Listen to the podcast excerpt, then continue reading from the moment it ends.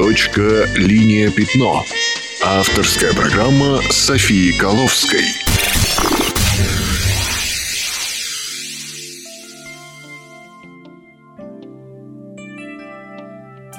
Всем привет, с вами София Коловская, и это передача «Точка. Линия. Пятно» – программа о том, как стать иллюстратором.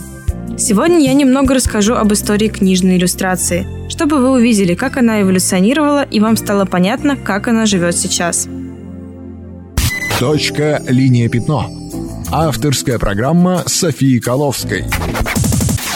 Я думаю, этот выпуск будет полезен как для иллюстраторов, так и для всех, кто любит книги и интересуется тем, как их делают. Книжная иллюстрация существовала в той или иной форме с момента появления первых рукописей. В Древнем Египте иллюстрации сопровождали написанные на папирусах заклинания и гимны. Сохранились античные образцы первых веков нашей эры в таких рукописях, как, например, Илиада, а также иллюстрации византийских средневековых рукописях. В Древней Руси уже в XI веке создавались иллюстрации к рукописным книгам. Они были цветными, украшались золотом, исполнялись очень тонко. Традиция, от которой отталкивается современная книжная иллюстрация, берет свое начало в западной литературе, где-то начиная с книг 15 века, в которых текст был чаще всего помещен в том же блоке, что и изображение. Эти работы были естественным переходом от рукописей. Наиболее известный пример – это Библия Пау Перум или Нищенская Библия. Иллюстрации в таких книгах выглядят как средневековые комиксы. Появление книг, в которых текст сопровождается картинками, тесно связано с западной литературой XVIII и XIX веков. В то же время была изобретена литография, что позволило добавить иллюстрациям больше деталей, а линиям больше четкости. Тогда же многие авторы осознали необходимость сотрудничества с иллюстраторами. Например, известно, что Чарльз Диккенс тесно работал с книжными художниками. Он давал им черновик будущего произведения и контролировал создание набросков, чтобы убедиться, что они соответствуют его собственным представлениям о будущем произведении. С изобретением фотографии начинается воспроизведение иллюстраций с помощью фотомеханических процессов. Так последовательно были найдены цинкография, автотипия и трехцветная печать. Современные офсетные машины позволяют за один прокат нанести на изображение от 1 до 9 красок. Существовали различные художественные движения и их сторонники в 19 и 20 веках, которые проявили интерес к обогащению книжного дизайна и иллюстрации. Наверное, один из самых известных книжных иллюстраторов XIX века – это Обри Бёрдсли. Он повлиял не только на книжную иллюстрацию, но и на иллюстрацию вообще. Слава настигла его в 1892 году, когда он по заказу издателя Джона Дента выполнил серию иллюстраций к роману сэра Томаса Мэллори «Смерть Артура». XIX век в России был окрещен современниками эпохи иллюстрированной книги, потому что именно в это время в оформлении литературных произведений начали использоваться декоративные элементы. А сама иллюстрация была не просто неразрывно связана с текстом, но и представляла собой вполне реалистичную картинку.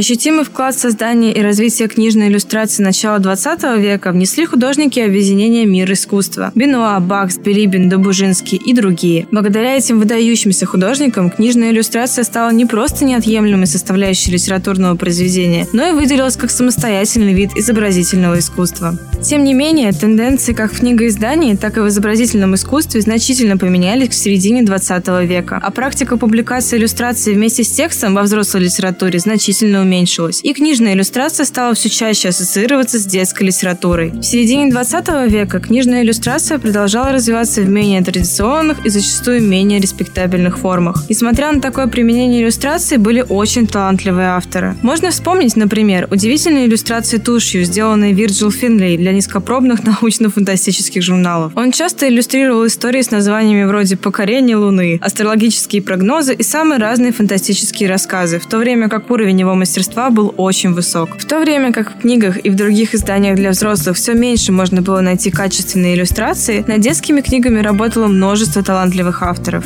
Например, Крис Ван Олсбург, американский прозаик и художник, Дэвид Уилснер, который знаменит детскими книгами без слов, Аленка Сотер из Словении и многие-многие другие. Популярная детская литература предлагает одни из самых инновационных и искусных примеров книжной иллюстрации в 20 веке. И эти работы, несомненно, повлияли на поколение современных художников. Переход Переход графических романов из просто комиксов в сферу серьезного искусства и литературы значительно изменил ситуацию в литературной иллюстрации в последние 20 лет. Например, Арш Шпигельман, про которого я говорила в выпуске, посвященном комиксам, очень повлиял на то, что иллюстрированные истории стали цениться так же высоко, как классическая литература. Стилистически, однако, большая часть инновационных графических работ, выпускающихся сегодня, легко поместить в категорию просто комиксов. Это не означает, что они не имеют серьезной художественной и литературной ценности, а скорее то, что форма графического романа по-прежнему тесно связана с традицией карикатуры и комиксов, в котором рисунки часто ставятся над повествованием. Конечно, было бы ошибкой думать, что отсутствие мелких деталей или признаков традиционной книжной иллюстрации является признаком низкого, далекого от серьезной литературы и искусства. Например, Маржан Цитропи в своем графическом романе «Персиполис», о котором я уже упоминала в выпуске о комиксах, использует обманчиво простой способ рисования, а история, которую она рассказывает, очень смелая, тяжелая и серьезная. Несмотря на увеличение экспериментальных графических форм в литературных публикациях, размещение изобразительного искусства в книгах, как правило, ограничивается только новыми изданиями классики или недавно канонизированных текстов. Но почему же современная взрослая литература так редко сочетается с инновационной иллюстрацией? Очевидный ответ – писатели и издатели боятся, что иллюстрация изменит правильное восприятие книги. Это опасение понимал и Диккенс, и поэтому, несмотря на сотрудничество с иллюстраторами, всячески контролировал работу со своим произведением. Действительно, грань между удачным дополнением, усилением атмосферы и изменением посыла книги с помощью иллюстрации очень тонкая. К сожалению, пока не появится больше смелых издателей и авторов или что-то не сместит чаши весов в другую сторону, самой перспективной областью для иллюстраторов, как и 50 лет назад, остаются детские книги. Это наиболее востребованный у издателей вид литературы, к которому требуются оригинальные, интересные иллюстрации. Тем не менее, будущее книжной иллюстрации, возможно, более открыто для интерпретации экспериментов, чем когда-либо. Это связано с большим количеством возможностей для инноваций. Особенно потому, что сотрудничество иллюстратора и писателя больше не связано только с традиционным бумажным форматом. Все больше появляется электронных книг, приложений для чтения и так далее. Но, как и всегда, наиболее важным для современной книжной иллюстрации остается то же самое, что и в начале. Иллюстрация должна дополнять, а не мешать восприятию текста. Это была краткая история книжной иллюстрации и ее место в современном мире. В следующем выпуске я продолжу эту тему и постараюсь рассказать об особенностях книжной иллюстрации и дать практические советы, чтобы вы сами смогли иллюстрировать книги. С вами была София Коловская. Читайте больше.